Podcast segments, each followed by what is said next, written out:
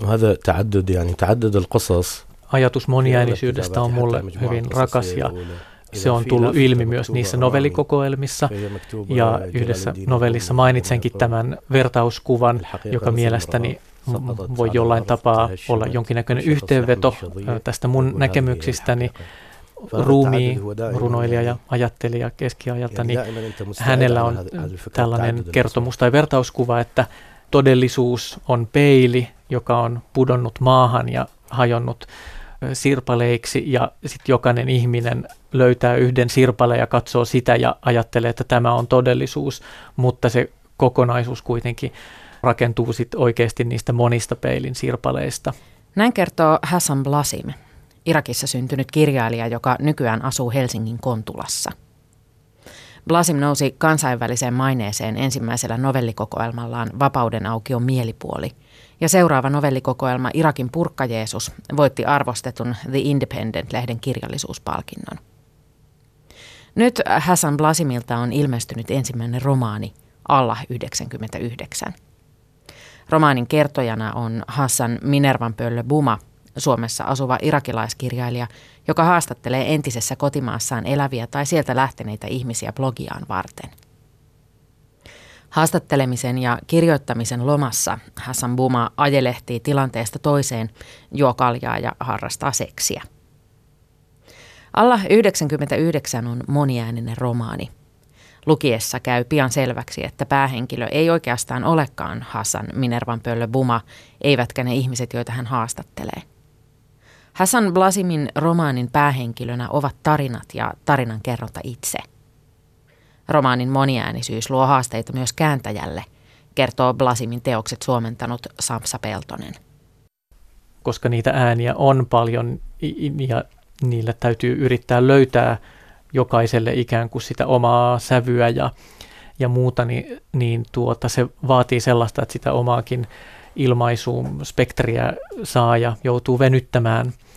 Se on suorastaan semmoinen meluisa romaani, niin, niin sitä samaa melua pitää yrittää tuoda tietysti siihen omaan käännökseeni.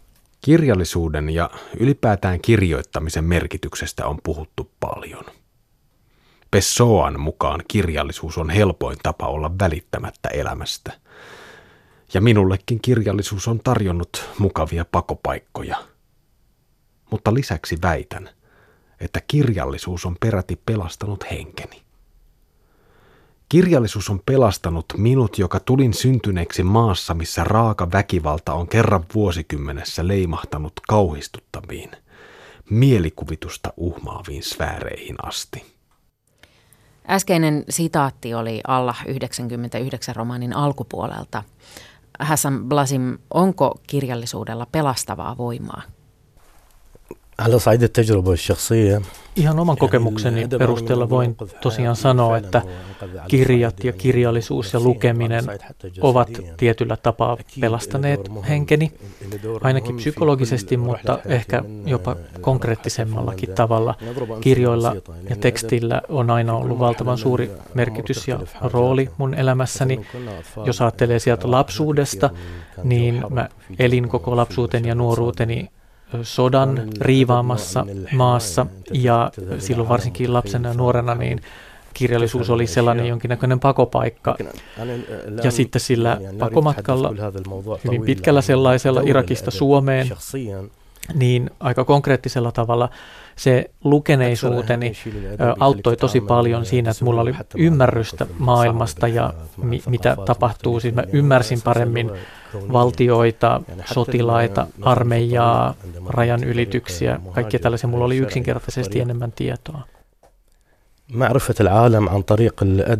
Ylipäätään aina kun elämässä tulee vastaan vaikeuksia, kriisejä, niin sitten se ei jää pelkästään sille asteelle, että saa siitä kriisitilanteesta trauman, vaan jos on lukenut ja sitä myötä kartuttanut mielikuvitusta ja elämän kokemusta, niin se lukeneisuus auttaa analysoimaan niitä vaikeuksia ja sikäli mahdollisesti auttaa pääsemään niistä yli.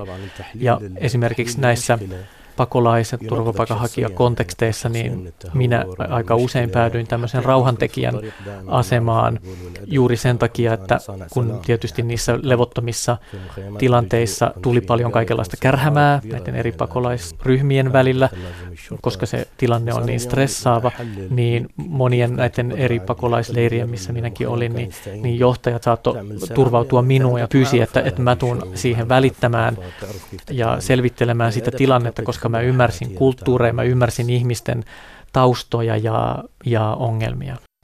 Tarinoiden merkitys korostuu myös alla 99 romaanin rakenteessa. Toisaalta se ottaa muotonsa Koranista. Koranin tapaan alla 99 romaani voi avata mistä tahansa kohtaa kirjaa ja alkaa lukea. Toisaalta romaanissa on kehyskertomuksen ympärille rakentuvia tarinajuonia, vähän niin kuin Tuhannen ja yhden yön saduissa. Hassan Blasin myös viittaa vanhaan satukokoelmaan romaanissaan ihan suoraan. اولا طبعا شكل الكتاب بالنسبه للكاتب دائما kun on syntynyt Bagdadissa, niin ne tuhat ja yksi yötä on ollut läsnä tosi voimakkaasti. Lapsuudesta lähtien on kuullut niitä tarinoita Sinbad merenkävijästä ja, ja muusta, ja se äh, on ikään kuin iskustunut sillä tavalla se maailma mieleen. Ja sitten just, että siinähän on tämä rakenne, jossa tarinoiden kertominen pelastaa konkreettisesti kertojan hengen. Se on hyvin hedelmällinen maaperä kirjallisuuteen, mutta kun kirjaa kirjoittaa, niin se rakenteen ja äänen löytäminen ja päättäminen on, on valtava, se on valtavaa painiskelua kirjailijalle. Se on tosi vaikeaa löytää, että kun, on, kun tuntee kirjallisen tradition, niin löytää sieltä sen puhuttelevimman ja sopivimman rakenteen. Ja mulle myöskin hyvin merkittäviä vaikutteita on antanut esimerkiksi 60-70-luvun eurooppalainen tai länsimainen kokeellinen kirjallisuus, tämmöinen kollaasi, tekniikka esimerkiksi ja sitten jonkinnäköinen antisankari ajattelu, joka, joka silloin myös ikään kuin tuli muotiin. Mutta sitten tämä tuhat ja yksi yötä, niin, niin se on joka tapauksessa varsinkin lähi sen valtavan suuri vaikutin siihen, miten narratiivisuus ylipäätään on kehittynyt. يعني فكرة حتى فكرة الكتاب كشكل Lisäksi tämän kirjan rakenteen syntymiseen vaikutti voimakkaasti tämä romanialais-ranskalainen filosofi, kirjailija, ajattelija, miksi hänet nyt luokitteleekaan Emil Zoran. Suuri osa hänen tuotannostaan on tällaisia ikään kuin fragmentaarisia, hyvin lyhyitä pieniä ajatelmia, ja se on ikään kuin, että ne on semmoisia omia pieniä maailmoitaan, ja sitten siirrytään siitä ajatuksesta toiseen, ja niillä kirjoituksilla ei ole sellaista alku, keskikohta, loppu tyyppistä klassisen romaanin rakennetta, ja se puhuttelee mua sen takia, että mun mielestäni elämä ei ole semmoinen niin kuin klassinen länsimainen romaani jossa on just alku ja sitten keskikohta, jossa analysoidaan sitä alkua ja sitten loppu, vaan elämähän on vaan sarja semmoisia kohtaamisia ja tapahtumia ja kohtauksia ja, ja ne vähän sillä lailla villisti menee yhdestä toiseen. Samsa Peltonen, tämän alla 99 romaanin suomennoksen esipuheessa. Sä viittaat siinä väkivallan ja tarinan kerronnan tiiviiseen suhteeseen. Mitä sä tarkoitat sillä? Mm, se on mun näkemykseni ö, yhdestä tämmöisestä keskeisestä, se nyt ei ole ehkä teema, mutta vaan sellaisesta mielikuvasta, joka tulee, kun lukee näitä, näitä Hassanin tekstejä. Eli, ja mä luulen, että siinä on ikään kuin tällainen tämmöisten traumakokemusten käsittelyn siitä kumpuava ö, tapa tehdä kirjallisuutta.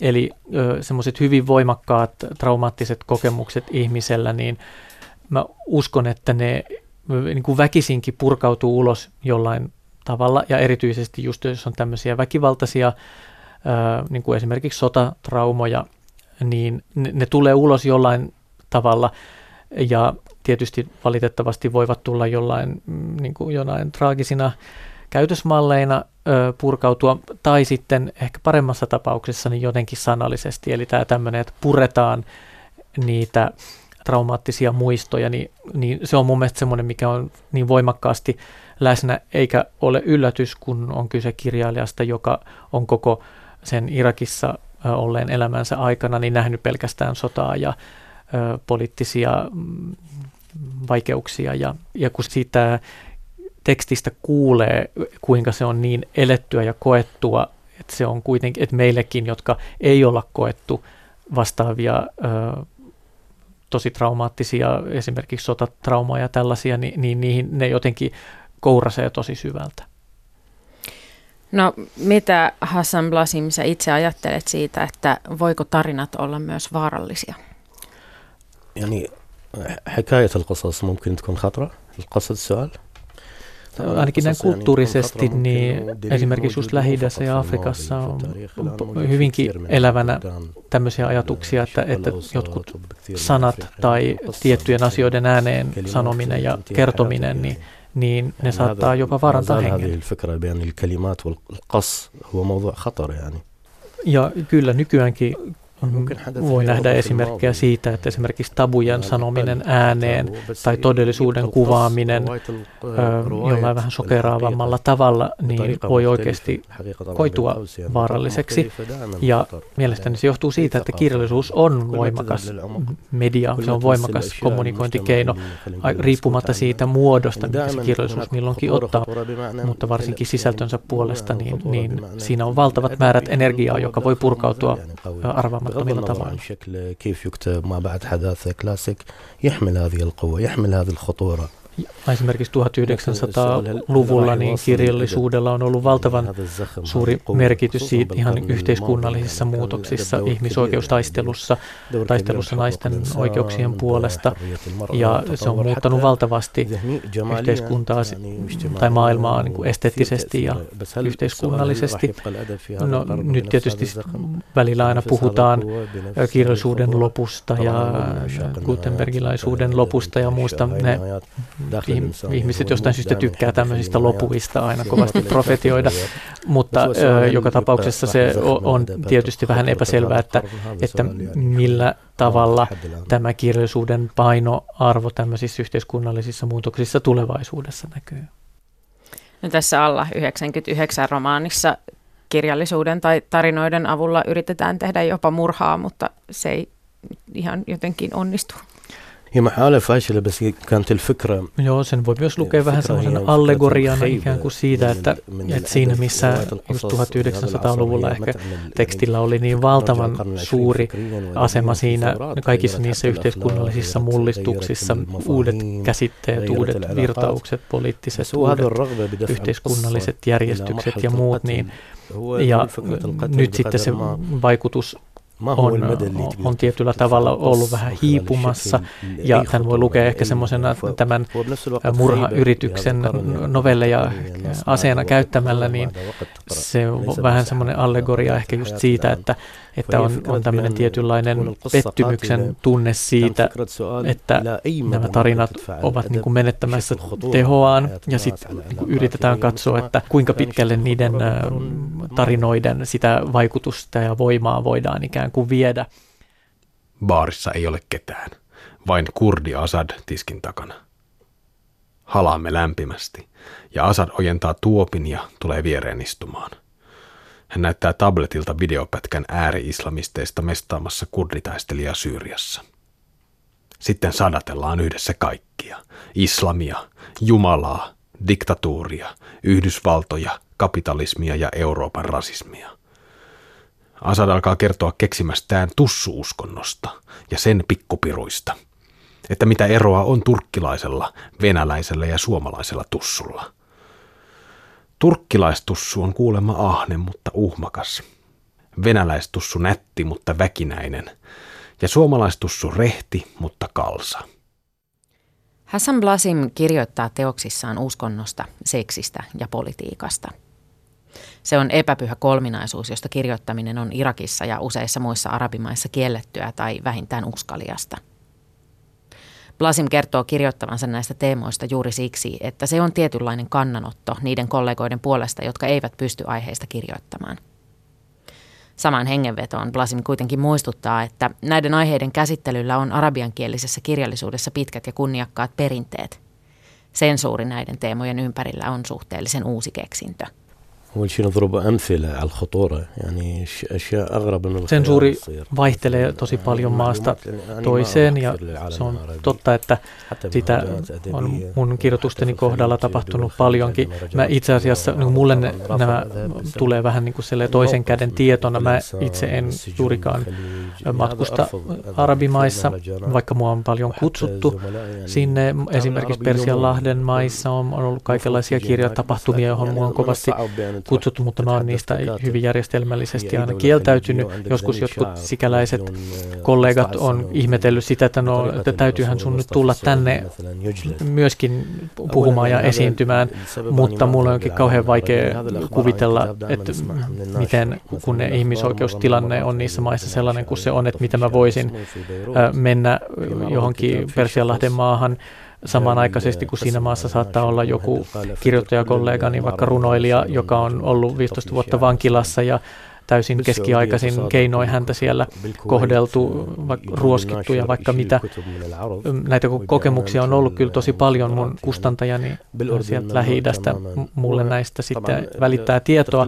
Että esimerkiksi mulla on sellainen runokokoelma kuin shialaisten myrkytetty tytär, ja se kirja oli tarkoitus Beirutissa olla yhdessä yksillä kirjamessuilla esillä ja kustantajan luokse tuli joku henkilö, joka uhkasi, että, että hän räjäyttää koko sen messupaikan, jos se kirja on siellä. Ja sitten esimerkiksi kuvaitin kirjamessuilla niin näitä mun kirjoja, niin ne yritettiin saada pois koko sieltä messu valikoimasta ja sitten niitä siellä niin kuin tiskin alta myytiin niin kuin jotain huumeita. Hassan Blasim on maksanut kirjailijan vapaudestaan kovan hinnan. Irakissa ollessaan hän joutui istumaan vankilassa, häntä vainottiin ja lopulta hän joutui jättämään kotinsa paetessaan Eurooppaan.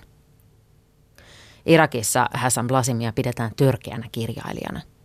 Syynä ei ole pelkästään avoin seksin kuvaaminen ja kriittinen suhtautuminen politiikkaan ja uskontoon, vaan myös kieli, jota Blasim teoksissaan käyttää.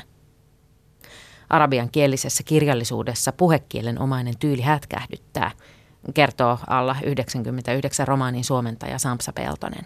Nämä Blasimin teokset on hätkähdyttäviä todellakin just sen takia, että yleensä arabi, vaikka siis nähän on kirjoitettu pääasiassa kyllä niin kuin standardi-arabialla, mutta siinä on hyvin paljon mukana – se, niitä puhekielen elementtejä, jotka heti herättää lukijassa sellaisen, että ahaa, nyt oikeasti liikutaan todella niin kuin tälleen kädet taikinatiinussa tai, tai tuota, rasvamontussa tai missä milloinkin. Ja se on ö, tosi säväyttävää mulle niin kuin arabiankielisen kirjallisuuden lukijana, koska tosi monet muut kirjat, niin ne jää, ne on hyvin semmoisella niin abstraktilla tasolla liikkuu just sen takia, että ne ei oikein kosketa kauheasti sitä arkielämää. Niistä saa vähän semmoisen niin eteerisen kuvan ja ö, sen takia on aika paljon myös semmoisia sinänsä hienoja arabikirjoja, jo, joista mä ehkä nautin niin kyllä lukijana, mutta joita mä en lähtisi esimerkiksi suomentamaan sen takia, että, että niiden suomennoksista tulisi hyvin naiveja, just sen takia, että ne on koko ajan vähän niin kuin pari metriä maanpinnan yläpuolella ja sen takia niistä ei ehkä oikein saa sille otetta ne ei niin puhuttele. Alla 99 romaanissa tärkeän roolin saavat kirjeet, joita Hassan Buma saa ystävättäreltään Alialta. Viisaat ja syvällisen rauhalliset kirjeet luovat vahvan vastaparin Hassan Buman kaljanhuuruiselle ja tempoilevalle haahuilulle. Ystävätär puhuu kirjoittamisesta – maailmanpolitiikasta ja ennen kaikkea Emil Joranin filosofiasta. Todellisuudessa Alian kirjeet ovat syntyneet vuonna 2017 edesmenneen irakilaisen älykön Adnan al-Mubarakin kynästä. Alun perin Hassan Blasimilla ja Adnan al-Mubarakilla oli ajatus yhteisen kirjan kirjoittamisesta, mutta al-Mubarakin sairastuminen ja kuolema esti suunnitelman toteutumisen – Hassan Blasimille Adnan al-Mubarakilla on ollut valtaisa merkitys.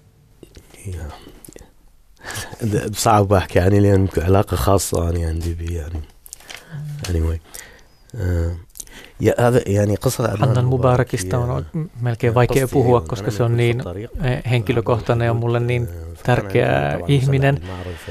Mä siis ikään kuin tutustuin hänen maineeseensa jo silloin, kun olin Irakissa.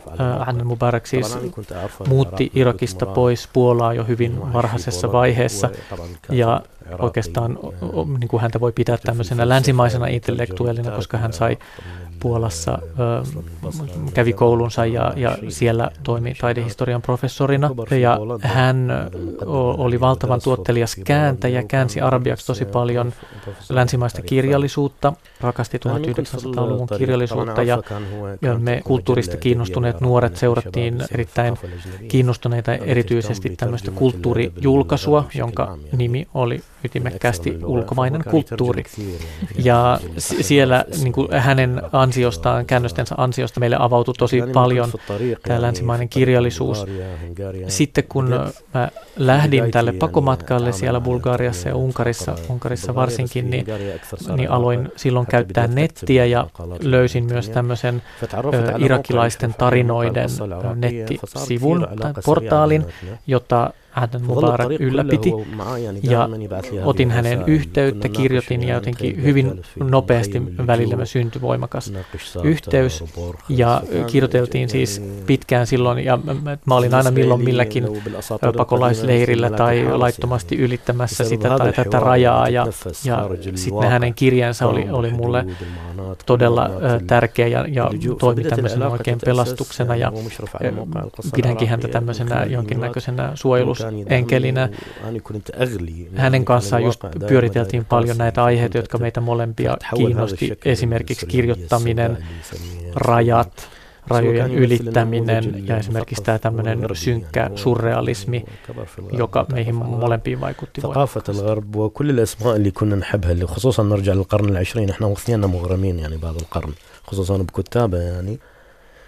فكان يعني إنقاذ إلي بالنسبة لي كبداية القصة تعرف عليه بالطريق يعني كانت رسائل مستمرة نقاش على الحياة هو يصبرني على الكتب على الأدب Käyn tiskillä rikkomassa kaksikymppisen ja menen peliautomaatille.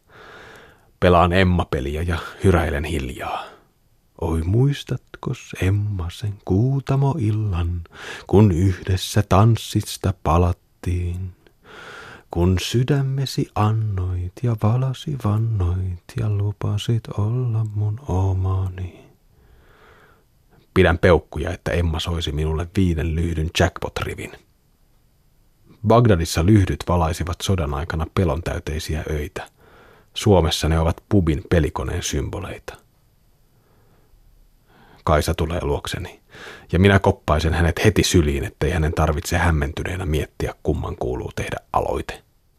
Alla 99 romaanissa vuorottelevat kahden maan todellisuudet. On irakilainen todellisuus, joka herää eloon tarinoissa ja muistoissa, ja sen lisäksi Hassan Buman arkipäivän Suomi.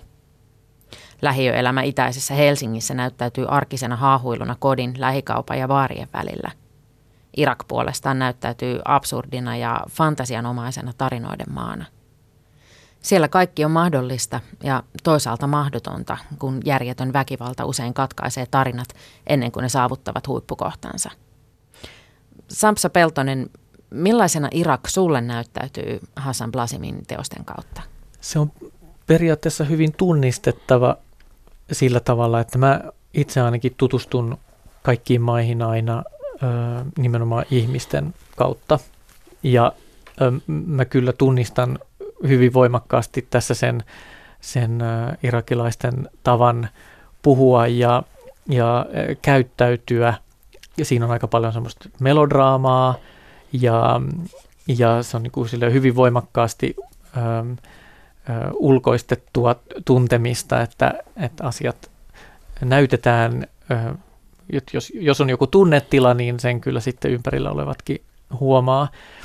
Ja äm, sitten voisin ehkä tähän liittyen just sanoa sen, että joskus multakin on saatettu kysyä, että, että niin, että se on jännä, että miksi näissä Blasimin kirjoissa on tämmöistä surrealismia niin paljon, ja mä monesti silleen, että ei, näis, ei nämä ole surrealismia, että, tässä on, ne, että ne on ihan totta, koska silloin kun on niin valtavan voimakkaita asioita käsitellään kirjassa, tai kun ihmiset kokee jotain hirveän voimakasta, niin kuin esimerkiksi sota, ähm, ja kaikki ne vaikeudet, sorto, mitä me ei osata edes oikein tavoittaa ajattelussamme täällä, niin, niin todellisuus siis oikeasti häviää ja fragmentoituu ja se, ne kaikki muka surrealistiset tarinat, niin ne on sellaista se on se ihmiselämä sitten, kun ne sellaiset normaalit perustukset järkkyy.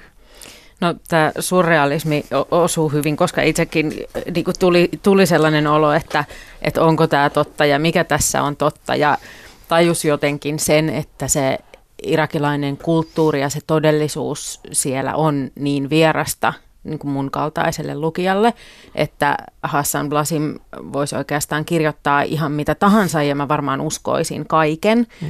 Niin ootko sä Hassan koskaan ajatellut tai ootko se huolissaan siitä, että ihmiset lukee jotenkin suoraan niin dokumentteina ää, tätä sun kuvausta Irakista, että Irakissa on just tällaista, mitä sä sanot, ja ihmiset on just sellaisia.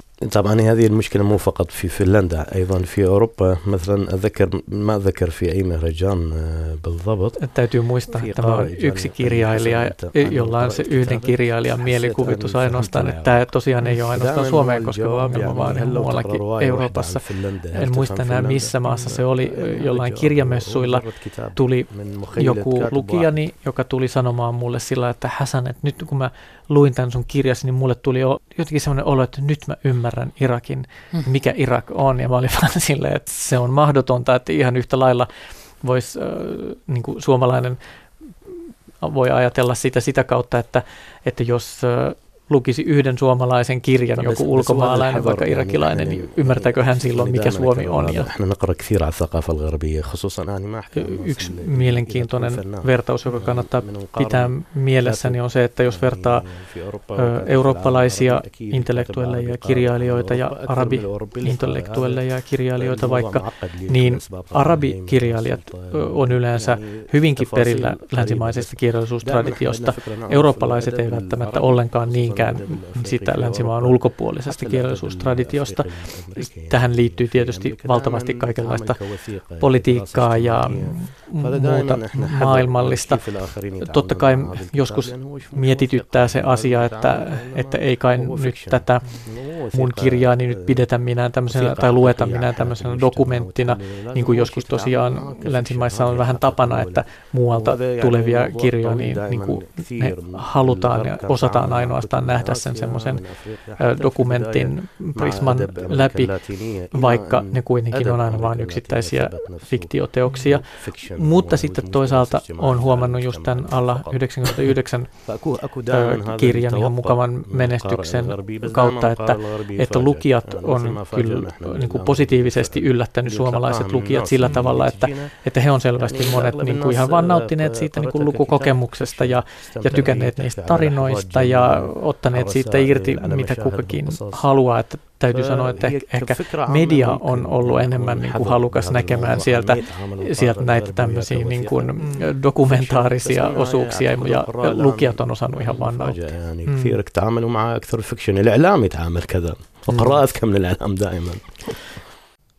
Menin tiskille, kumosin kaksi jallua, tilasin tuopin ja palasin samaan pöytään Mikon kanssa – Kuvittelin naivisti vuosien ajan, että kuka tahansa, joka lukee paljon ja suhtautuu maailmaan uteliaasti, muuttuu mielikuvituksensa kautta vapaaksi yksilöksi, joka ei kärsi rajoittavasta nationalismista, ällöttävästä ylpeydestä, rasismista eikä vihasta. Kuvittelin, että jokainen kirja on mahtava rakkauskirje. Maanpakomatkani aikana moinen pinnallinen romantiikka karisi. Vihan, Pikkusieluisuuden ja väärinymmärryksen kylän raitti kulkee Bagdadista Helsinkiin asti, ja jokaisella pysäkillä piileksi tappaja. Jokaisesta nurkasta löytyy rasismia, joka voi minä hetkenä hyvänsä räjähtää kuin ikivanha paskainen miina tai myrkyllinen aikapommi. مثلا ثيمة المهاجرين اللاجئين اللي في الكتاب تتردد أكثر من مرة pakolaisuus, pakolaiset, niin se on kirjallisestikin niin kuin merkittävä aihepiiri. Se niin kuin nousee, tämä pakolaisuus puheenaiheeksi ainoastaan niin kuin politiikan kautta ja poliittisena ilmiönä.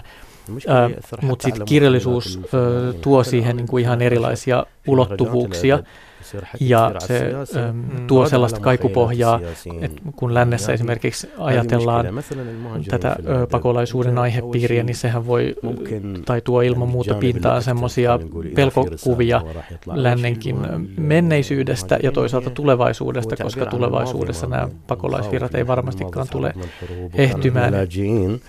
ومستقبل والمستقبل مالنا يعني من كثير التغييرات المناخية ممكن احنا راح نتعرض. Sitten nämä pakolaiset on kiinnostavia kirjallisesti myös sille, että ne on, muistuttaa tosi paljon sellaisia vanhemman kirjallisuuden sankarihahmoja, jotka lähtee tämmöisille questeille, tämmöisille niin kuin hakemaan jotain vettä tai, tai jotain aarretta tai, tai jotain muuta, niin mä luulen, että kirjallisuus voi niin kuin tehdä tästä ikään kuin poliittisesta ongelmasta, tuoda sen toisenlaiselle tasolle ja niin, että tästä aiheesta niin kuin ihminen oppii jotain. يقدم درس إنساني لكل إنسان حتى بفنلندا أنت تغامر بحياتك من أجل حياتك. يعني قصدي قصدي قصدي كل حدث سياسي يحدث اللي إحنا نتناوله بطريقة سياسية عن طريق الأدب ممكن تحمله معرفيا تعرف؟ أكثر معرفه أكثر معرفة ليصير يتحول يعني يتحول إلى رمز أنت تتعلم من عنده فصعب تقول شنو أني أقدم صورة على العراق هنا بس هو ja just kun ajattelee niitä monia, että jos vaikka joku lähtee Afrikasta ja ylittää autiomaan, siellä on käärmeitä, lähes tämmöisiä myyttisiä hirviöitä ja, ja kaikenlaisia vaikeuksia ja sotia, taisteluita, niin sehän on ihan kuin tämmöiset ikivanhat epokset. هذه تشبه القصص الأسطورية يعني. No miten sitten Suomi? Samsa Peltonen, minkälaista Suomea sun mielestä Hassan Blasim kuvaa alla 99 romaanissa? Mun mielestä oli ensinnäkin niin suomentajana kaikkein vaikeinta oli se just, että kun mä, mä oon niin tottunut suomentajana antamaan suomalaisen äänen asioille, jotka tapahtuu arabimaailmassa – mutta sitten kun siirrytäänkin Suomeen, ollaan tässä meille tutussa ympäristössä, niin oli yllättävän vaikeaa ikään kuin suhtautua siihen, että on nyt niin kuin arabiaksi kerrottua Suomi-todellisuutta. Mutta siis me itse asun Kalliossa, niin mulle ne paikat on hyvin läheisiä, niin se oli jotenkin sillä tavalla, niin kuin siinä oli semmoinen hauska ulottuvuus, että mä niin kuin näin mielessäni hirveän voimakkaasti, missä liikuttiin. Ja, ähm, mun mielestä se on hirveän inhimillinen samalla tavalla kuin ne arabimaat, niin, niin se Suomi-kuva tässä on myös tosi inhimillinen, koska ö, se katse on aina välillä aika armoton, mutta sitten kuitenkin myös hyvin armollinen, eli näyttää sen inhimillisyyden niin kuin hyvin laajasti. No mä löysin näistä Suomen kuvauksista aika paljon huumoria. Tämä Hassan Buma on muun muassa erityisen hyvä arvaamaan, että miten kanssakäymiset uusien suomalaistuttavien kanssa etenee. Ö, mitä sä Hassan Blasim itse ajattelet, onko huumori sulle tärkeä työkalu? طبعا نستخدم نرجع على السيوران ايضا اللي هو يختلف هو Mulle huumoria nimenomaan sellainen musta huumori ja tämmöinen sarkastinen huumori niin on jonkinlainen henkireikä ja auttaa nimenomaan kestämään sitä semmoista elämän absurdiutta ja tätäkin mä lähestyn vähän niin kuin tämän Emil Zoranin filosofian kautta, että hän tähän on sanottu tämmöiseksi pessimismin profeetaksi, mutta itse asiassa hän osaa nähdä siinä pessimismissä ja synkkyydessä just semmoisen sarkastisen ja niin kuin huumoripuolenkin. Hän on sanonut, tai niin kuin monia semmoisia vakavia asioita osaa ilmaista kumminkin aika humoristisella tavalla. Esimerkiksi hän sanoo vaikkapa niin, että, että vaikka puhe on se, joka ikään kuin nostaa meidät ihmiset eläimen yläpuolelle, niin sitten taas toisaalta valitettavan moni käyttää puhetta tavalla, joka vie hänet eläimen alapuolelle, eli viittaa siinä ikään kuin tämmöiseen vihapuheeseen ja muuhun. Mm.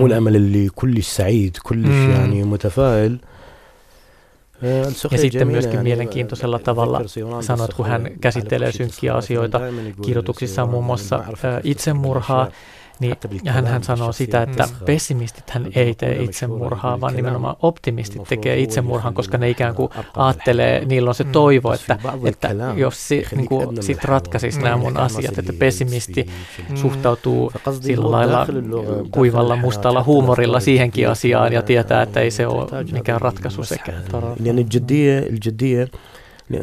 مثلا سيوران يقول المتفائلون هم اللي ينتحرون لأن هو يتوقع أشياء كثيرة بس الإنسان اللي عنده شك وسخرية ما يتوقع كثير فهو نوع السخرية السوداء نوع من معالجة من إعادة تدوير للحياة Alla 99 romaanin loppupuolelta löytyy lause, joskus tuntuu, että muut ihmiset ovat minulle kuin fantasia-elokuvan taikapeilejä – että kun katsoo itseään, niin peilikuva muuttuu kaikiksi maailman kasvoiksi. Hassan Blasim, kenen tarinoita sä haluat kertoa? صعب كل سؤال صعب كثير هذا Vaikea kysymys. Mm. Mutta mulle joka tapauksessa äh, kirjallisuus on ja kirjoittaminen on mielikuvitusta. Ja se auttaa kestämään ja jaksamaan ja menemään eteenpäin. ja mä jatkuvasti itse leikittelen sillä ajatuksella, että mä haluaisin lopettaa kirjoittamisen kokonaan, mutta sitten jotenkin musta tuntuu, että, että kir- kirjoittaminen ja kirjallisuus on mulle ikään kuin tämmöinen elinkautinen tuomio. Mä en halua varsinaisesti varsinaisesti kirjoittaa kenenkään tarinaa, että mun elämäni vaan on kirjallisuutta. قصة أي شخص أريد أروي بس أعتقد هو أني في هذا السجن المؤبد الأدب حياتي أدب ما بس ما أعرف أي قصة أريد أروي No mitä sä itse, Samsa Peltonen, ajattelet siitä, että minkälaisten ihmisten tarinaa sun mielestä alla 99 romaani kertoo? Mun mielestä se kirjoittaa ihmisen tarinaa ja ö, olemisen tarinaa ja maailman tarinaa ja kirjoittamisen tarinaa.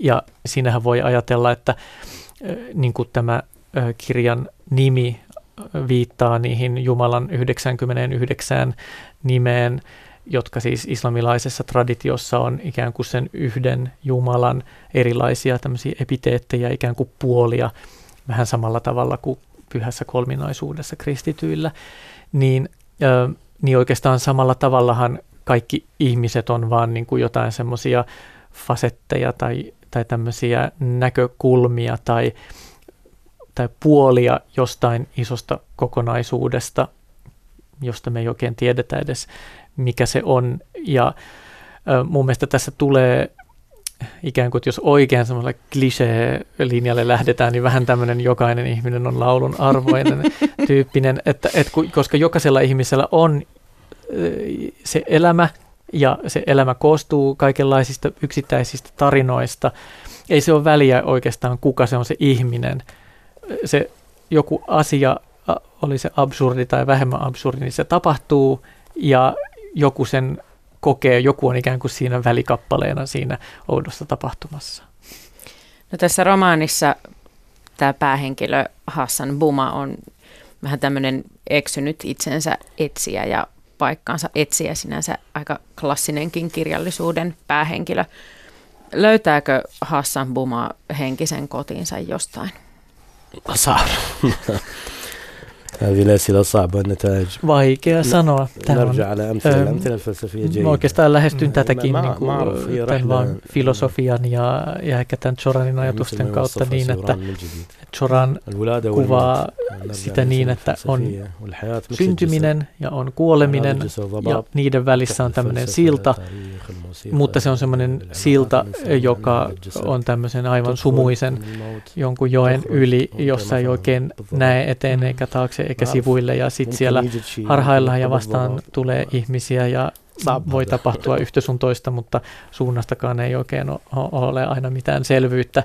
Ja Joran sanoikin hupaisella tavalla, että kuolemahan ei ole mikään niin kuin loppu ja kauhea asia, että tragedia on syntymä.